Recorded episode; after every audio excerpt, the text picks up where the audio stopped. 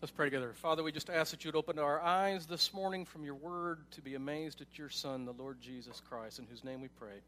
Amen. Fourth and fifth graders, you were dismissed to your class. Fourth and fifth graders. Good morning, everybody. You look good. Look at all you. Memorial Day weekend. That's awesome.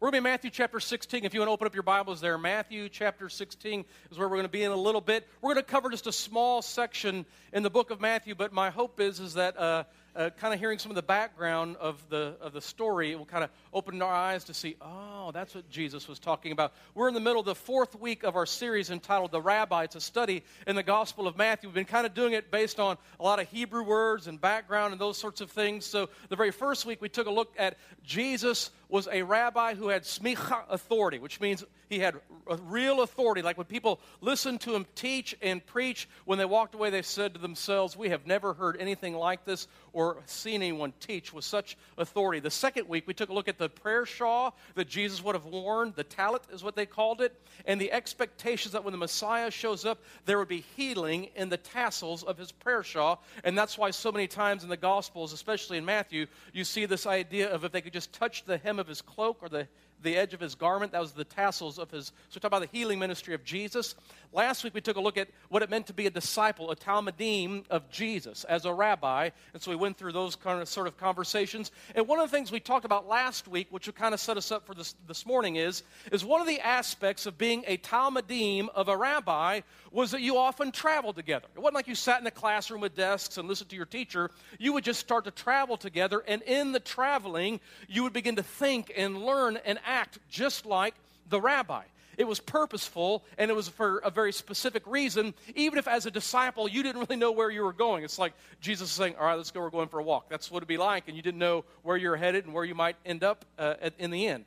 And along the way, you observed as much as you could of the, your rabbi time of teaching, of, of watching how he reacted or responded to real life opportunities to learn how to act and speak just like him, to have his mind. And it's on one of these traveling occasions that's the backdrop of what I want to share with you this morning, and that is the rabbi's Masima, or his mission.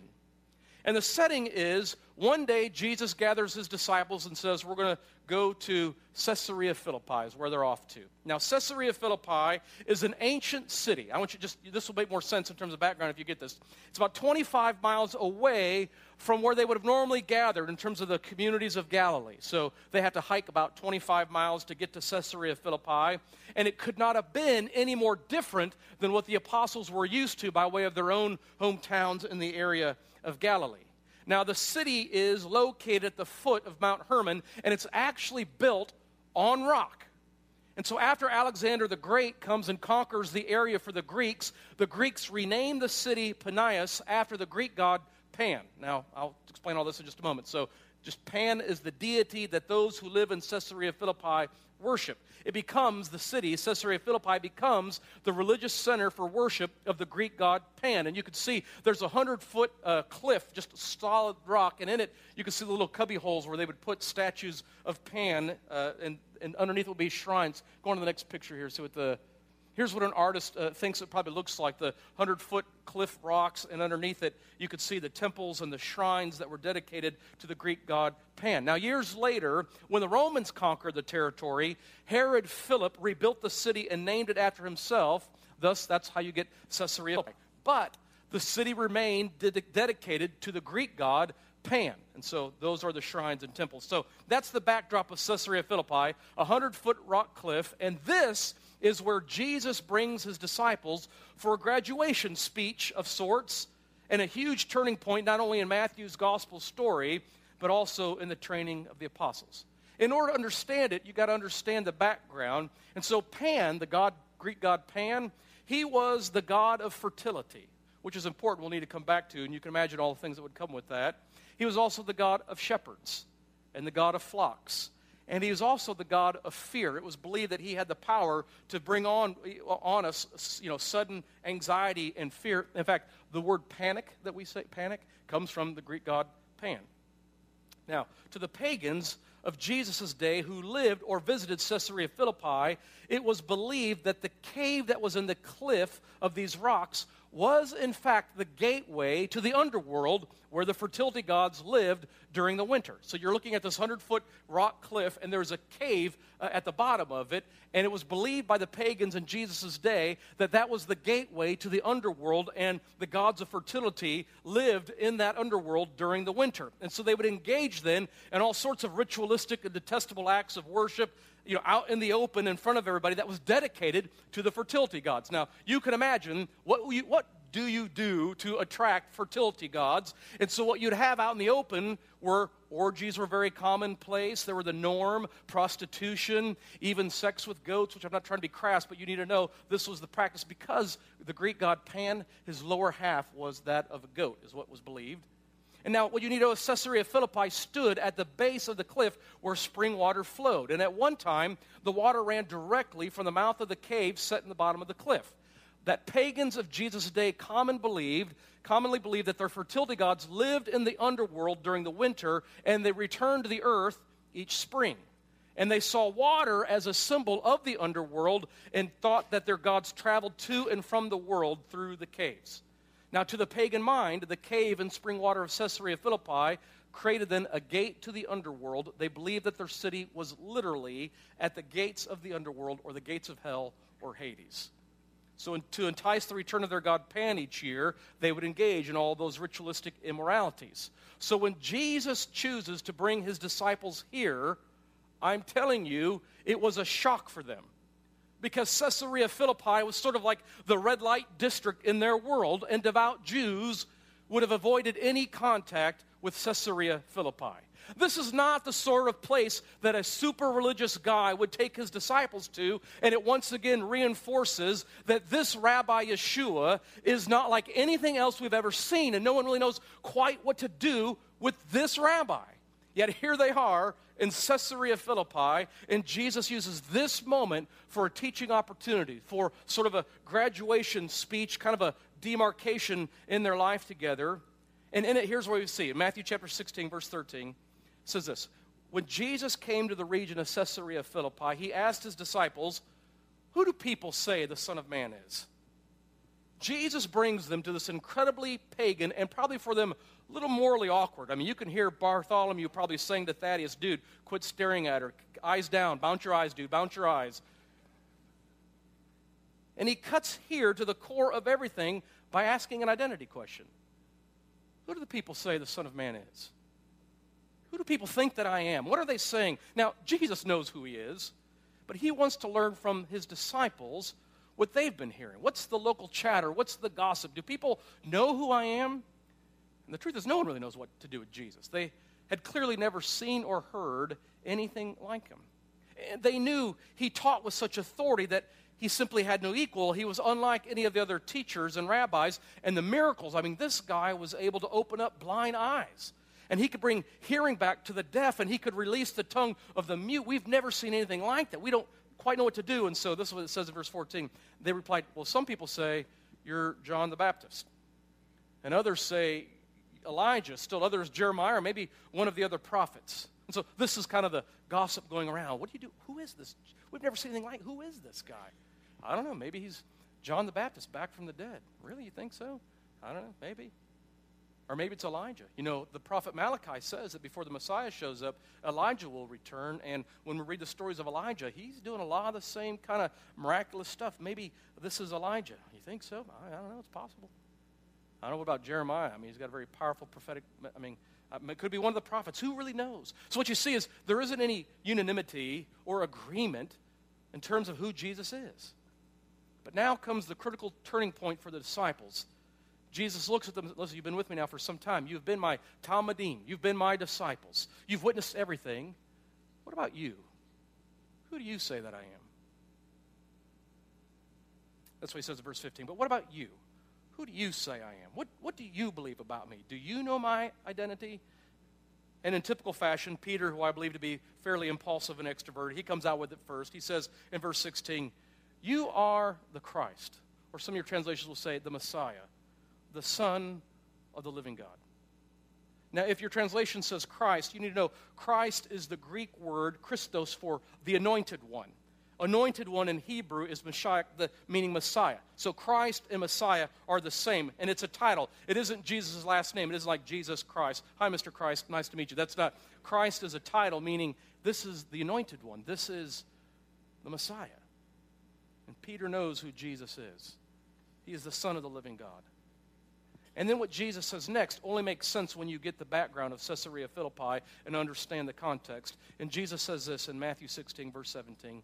Jesus replied, Blessed are you, Simon, son of Jonah, for this was not revealed to you by flesh and blood, but by my Father in heaven. And I tell you that you are Peter, Petra. Now remember, there's a hundred foot rock cliff sitting right behind them. And Jesus says, You are Peter. You are the rock that I will build my church on. And the gates of Hades, I mean, they believe right there in the gate was the, the, the literal gateway to Hades. To the other, and the gate of Hades will not overcome it. I'm going to give you keys of the kingdom of heaven. Whatever you bind on earth will be bound in heaven. Whatever you loose on earth will be loosed in heaven. And then he ordered his disciples not to tell anyone that he was the Messiah. So you have to picture all that background in your mind with the 100 foot rock with his temples and shrines dedicated to the Greek god Pan. Jesus looks right at Peter and says, No, no, no. You are Peter, rock. And on you I will build my church. And I'm sure it was probably daunting to see such a 100 foot rock cliff. It probably looked imposing, but Jesus says, Oh, that's nothing. You're, you are a rock. And my church will be built on you, and the gates of Hades will not overcome it. Jesus will give them real authority, the keys to the kingdom of God, and the power to bind and loose. And not only will it be bound and loosed here on earth, it's going to be bound and loosed in heaven. And he finishes it with a, but let's keep the fact that I'm a Messiah on the down low for just a little bit longer here. But here's what we note from this story that Jesus storms the gates of hell. Like, he doesn't call his disciples. If you're following Jesus, if you're a Talmidim of Jesus of Nazareth, he doesn't call you to be a holy huddle hiding from evil. Rather, He will take you right to the front lines, to the gate of hell itself. And, and, this is important to note because I think God's people have always had this tendency to want to move to be kind of a holy huddle to kind of isolate ourselves from the rest of the world and for there's some evil out there and there's some bad things out there. Maybe we should just kind of gather together on our own and be kind of our own isolated community away from all those evils and things that could influence in a way that's negative. And I want you to know for Jesus, he doesn't do that. He takes his Talmidim and he takes a trip to Caesarea Philippi itself to storm the gates of hell. And it's been this way all along. I mean, even in Jesus' day, you had Jewish communities who try to isolate themselves away from the world. In fact, have you ever heard of the Essenes? Anyone ever heard of the, the Jewish sect, the Essenes? They went out to the desert trying to avoid anything that had to do with the world. They were doing to their own communities. It was a, I mean, in fact, I think John the Baptist probably spent some time with the Essenes. They also are the ones who gave us the Dead Sea Scrolls that came from the Essenes. And so this has been a tendency, and it still is today. And you probably know churches that they've kind of formed those holy, holy huddles and separate themselves, and then they reinforce it with a bunch of legalistic do's and don'ts. And, and, and we all have the tendency, I think, to kind of get trapped in those legalistic do's and don'ts, but it's the way of, hey, we've got to shield ourselves from everyone else in the world. It's sort of an us versus them mentality. We sent our kids to a fundamentalist Baptist school eh, for elementary school. It's full of rules. We got kicked out, but I mean, that's another story for another day. another story, another day. Um, but did you, one of the rules for their teachers were they couldn't go see movies. Like they had a sign in their contract they would not go see a movie because you could walk out and they thought you were, they didn't know what you're, you know, this appearance of evil. You had to avoid all of that. And they went home and rented Hangover 2. But I mean, you couldn't go to a, a, a movie. movie. That's kind of, I'm just, I mean, I know that's the extreme, but you probably heard kind of those similar rules where in the end, churches, in the end, they could look alike, talk alike, think alike, dress alike, vote alike. And Jesus, even, this, even in this moment in Matthew 16, he storms the gates of hell with his disciples. I, and I think he's saying, I don't want you to cowering in some holy huddle, scared of evil. You have real power and real authority. And John, who is one of Jesus' best friends, he's here for this speech. He will remind his readers later in 1 John chapter 4, verse 4, that you, dear children, are from God and have overcome them because the one who is in you is greater than the one who is in the world. Because Jesus, our rabbi, knows you can't change the world from an isolationist posture. You, you can't make an impact on the world if you are in a holy huddle and isolated. And I know this is a struggle, especially for someone who's new into Christ. Here's the dynamic I see. And, and if you're kind of brand new to this Christian thing, let me, let me just give you a couple of warnings because I think they're important. Like right now, when you first begin your relationship with Jesus, you look around, and it feels like you know a lot of people, your friends, your neighbors, your coworkers that you're still friends with who they don't know Jesus.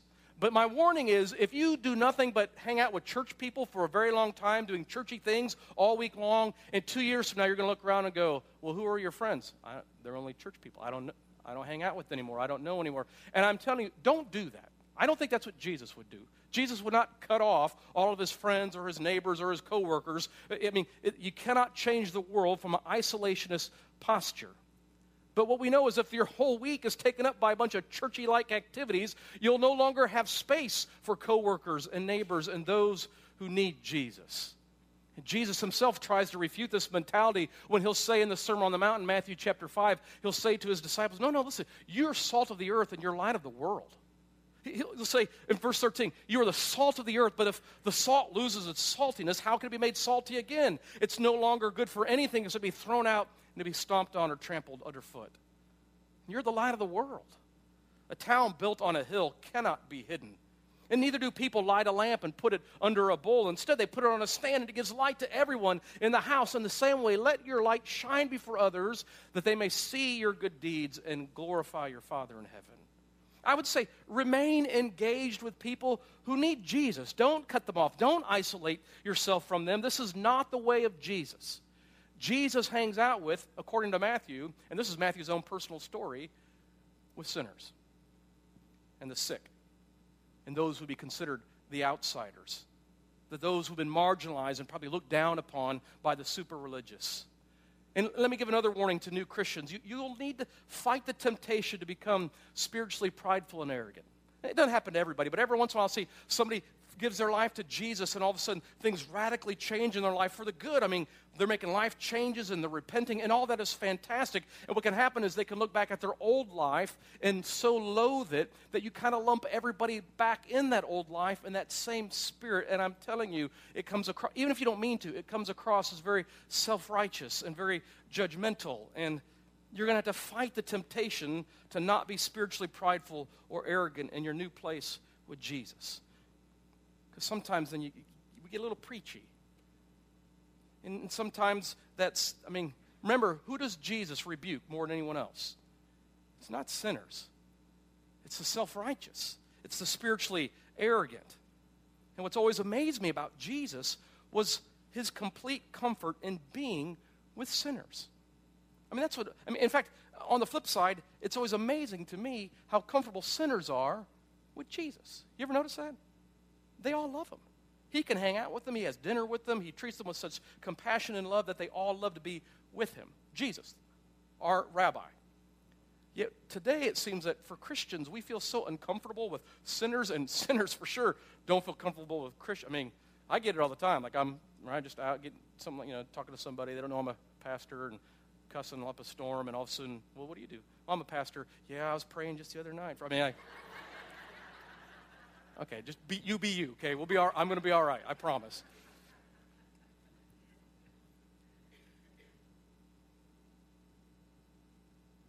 We don't want to have the little comments or slight hints of indignation or sometimes the out and out hateful speech. I've got a friend on Facebook who she's a just an atheist, just out with it. Just I am a complete atheist. And from time to time, she'll tell me stories of smug Christians. Like she'll just send me a story of this just happened to me uh, in a conversation that she just had, or how somebody treated her when they found out she was an atheist. And when she tells me the stories, I, I honestly I just go, "Yeah, I'd probably remain an atheist too if this is what Christianity looks like." Then, but listen to me, you don't get that from Jesus.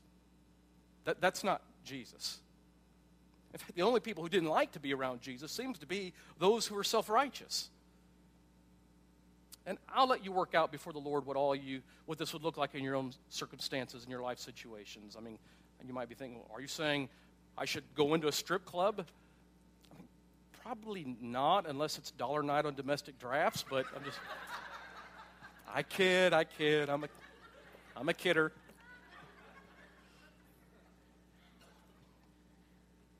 Are you saying I should go to the bar? I don't know, maybe. You know you. If you can't be in a bar because of what happens in your own spirit, then don't go into a bar. But someone else might be able to. And what I would say is Jesus loves the people who are in that bar, He loves them a lot. Are you saying I, I could go clubbing? Not if you dance like Elaine from Seinfeld, but there are people in that club that Jesus deeply loves.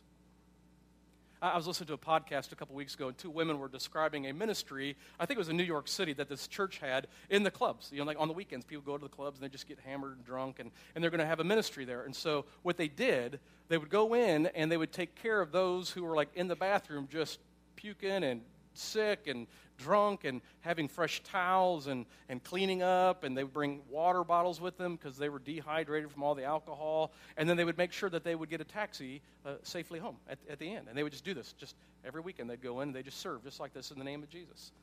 And they were reflecting on, in the middle of it, it just seems like even if you had a spiritual conversation, they're not going to remember it in the morning. It was just like, I'm right, I love Jesus. I'm giving my life to. I mean, wake up. They don't I don't know what happened, right? So, and so it looked almost like a complete and total failure. Like, why are we really doing this? This isn't really effective. Nobody's really giving their life. But over time, what had happened is there are other people in that club, like bartenders and servers and waitresses and bouncers, who would watch this group of Christians come in and without asking for anything, just serve people who, quite honestly, were not the most lovable in the moment just with kindness and grace. And all of a sudden, conversations and, and uh, people begin to have questions about Jesus in a whole new way as you just demonstrate the love of Jesus in the context that he sends you to. And so, in the end, you, you know you. And I'm not interested in laying down any legalistic anything on anyone. I just want you to know Jesus takes his disciples to storm the gates of hell, and we should note that. And take it as a lesson that Jesus probably is not calling us into holy huddles that Jesus is going to build the church, he says, I mean, think about the backdrop. He says, I'm going to build the church on the very places that were most filled with moral corruption. And so we should note that. Uh, there's a story, it's in New Jersey, there's a guy named Pat Sharkey of the Victory Christian Fellowship. He bought a porn shop, their church did, so they can turn it into a church. Well, there you have it, storming the gates of hell, and we're going to build the church on it. But in it, we should understand that Jesus always sends his disciples out. It's a directional thing. And it's important to note they are missional, they're sent out, which seems to be the exact opposite of what we typically do today, where, well, if we build it, they'll come. And I'm not opposed to buildings, but that's not the, the way of Jesus. He sends out with authority. Matthew chapter 10, verse 1. Jesus called his 12 disciples to him and gave them authority to drive out impure spirits and to heal every sickness and disease. Matthew 28, verses 18 to 20. Then Jesus said to, said to them, uh, All authority in heaven and on earth has been given to me. Therefore, go and make disciples of all nations, baptizing them in the name of the Father and of the Son and of the Holy Spirit, teaching them to obey everything I've commanded you, and surely I am with you always to the very end of the age. Hey, what we need on authority is delegated power. It isn't our power. We don't have power. Jesus has power. He simply delegates that power to us in the form of authority. By way of analogy, it, picture me uh, in the middle of the street here on Dunmore, and I'm going to try to stop an oncoming car, right? Now, just, I mean, I'm really strong, but even I can't stop an oncoming. I do not have enough power to stop an oncoming car, right? Just, I don't have enough power. But if you give me a uniform and a badge and maybe a cool gun on my side, what do I have? I've got authority, which is what? Delegated power, because the badge and the uniform represents the power of the governments that be, and they have power. That's sort of what it's like for you as disciples of Jesus. It's not your power. You don't have any power. Jesus has power, but he's delegating it to you. He's extending it. And why? Because you have the Spirit of God dwelling inside of you. You have real authority because you bear the name of Yeshua himself, our rabbi, thus giving you real authority. And this is what Jesus wants his Talmidim, his disciples, to know. I'm sending you out with real, real authority to do these things. You do not have to be afraid. You don't have to hide yourselves kind of isolated from the world in holy huddles. I'm giving you, listen, I've got all authority in heaven and on earth. Nobody has more than me. And I'm promising to be with you even to the end of the age, which I don't know if is a threat or supposed to be good news, but Jesus says, I am with you always. And if Jesus is with us, that's the delegated authority that we need to carry out what he's called us to. we have literal spiritual authority over the gates of hell. We have the power to bind and loose. And that's why we engage in spiritual warfare. And I don't mean stupidly, and I don't think any of us ought to be demon chasers. Jesus isn't calling us to that. It's simply, we're, we don't have to run from evil or isolate ourselves from it. And even his own disciples need to be taught these concepts of no, listen, you have real uh, spiritual authority when you encounter evil. And so this is a story that Matthew will tell. It's in Matthew chapter 17, verse 14. It says, When they came to the crowd, a man approached Jesus and knelt before him. Lord, have mercy on my son, he said. He has seizures and is suffering greatly. He often falls into the fire or into the water, and I brought him to your disciples, but they couldn't heal him. And Jesus is kind of irritated here, right? This is Jesus of a little ticked off. He says this, you unbelieving and perverse generation, right? That's kind of Jesus frustrated. How long shall I stay with you? I mean, he's like, I've been with you guys now for how long, and you still don't get it? You don't understand what it is that I'm about and what I'm calling you to? How, how bring the boy here to me. So Jesus rebukes the demon, and it came out of the boy, and he was healed at that moment. Now, later, the disciples come to Jesus in private and they ask, Why couldn't we drive this out?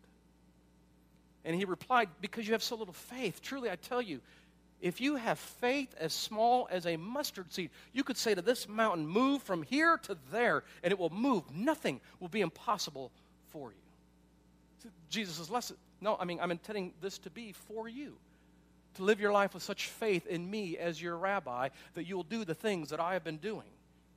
And so, what I would note from Matthew 16 is we should go on the offensive. Like, we shouldn't play defense all the time. We should stick it to evil. Like, we, we should just storm the gates of hell ourselves.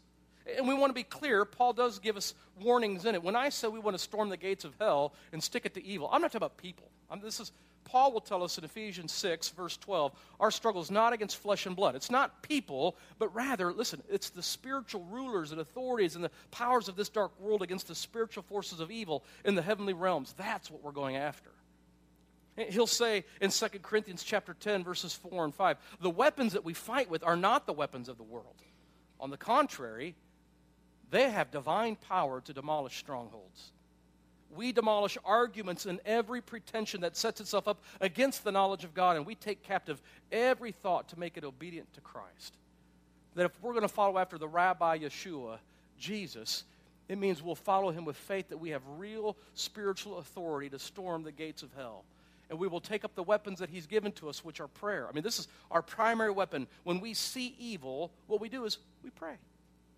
We pray for an advancement of the kingdom of God. When, when we see that some other kingdom is at work that's not God's kingdom, what we do is we pray. And we bind and we loose and we work for the kingdom of God and its advancement because we know who Jesus is. This goes back to Jesus' question in Matthew 16 Who, who do you say that I am? You're Jesus, Yeshua, our rabbi, the Christ, the Messiah, the Son of the living God.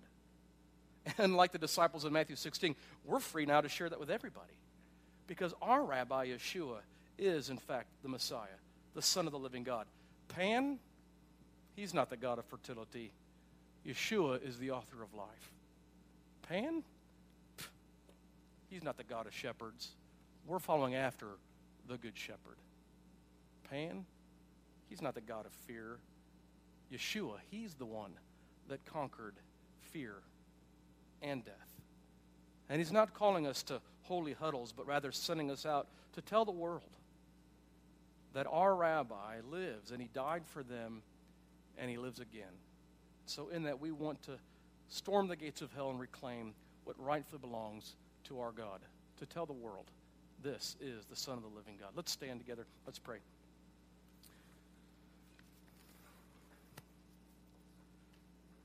Lord God, we are grateful that you have extended to us real authority. And so we don't want to cower somewhere. We want to be strong and bold. We know that you've not given us a spirit of timidity or fear, but rather one of real love and power and self control. And so, would you guide us by your Spirit as we walk out of here to be your disciples, full of faith, that we trust in the name of Yeshua in such a degree that we know that we can storm the gates of hell, and we're grateful that your promise is that we will not ever be overcome by it. And so use us as your faithful disciples, we pray. In Jesus' name, amen.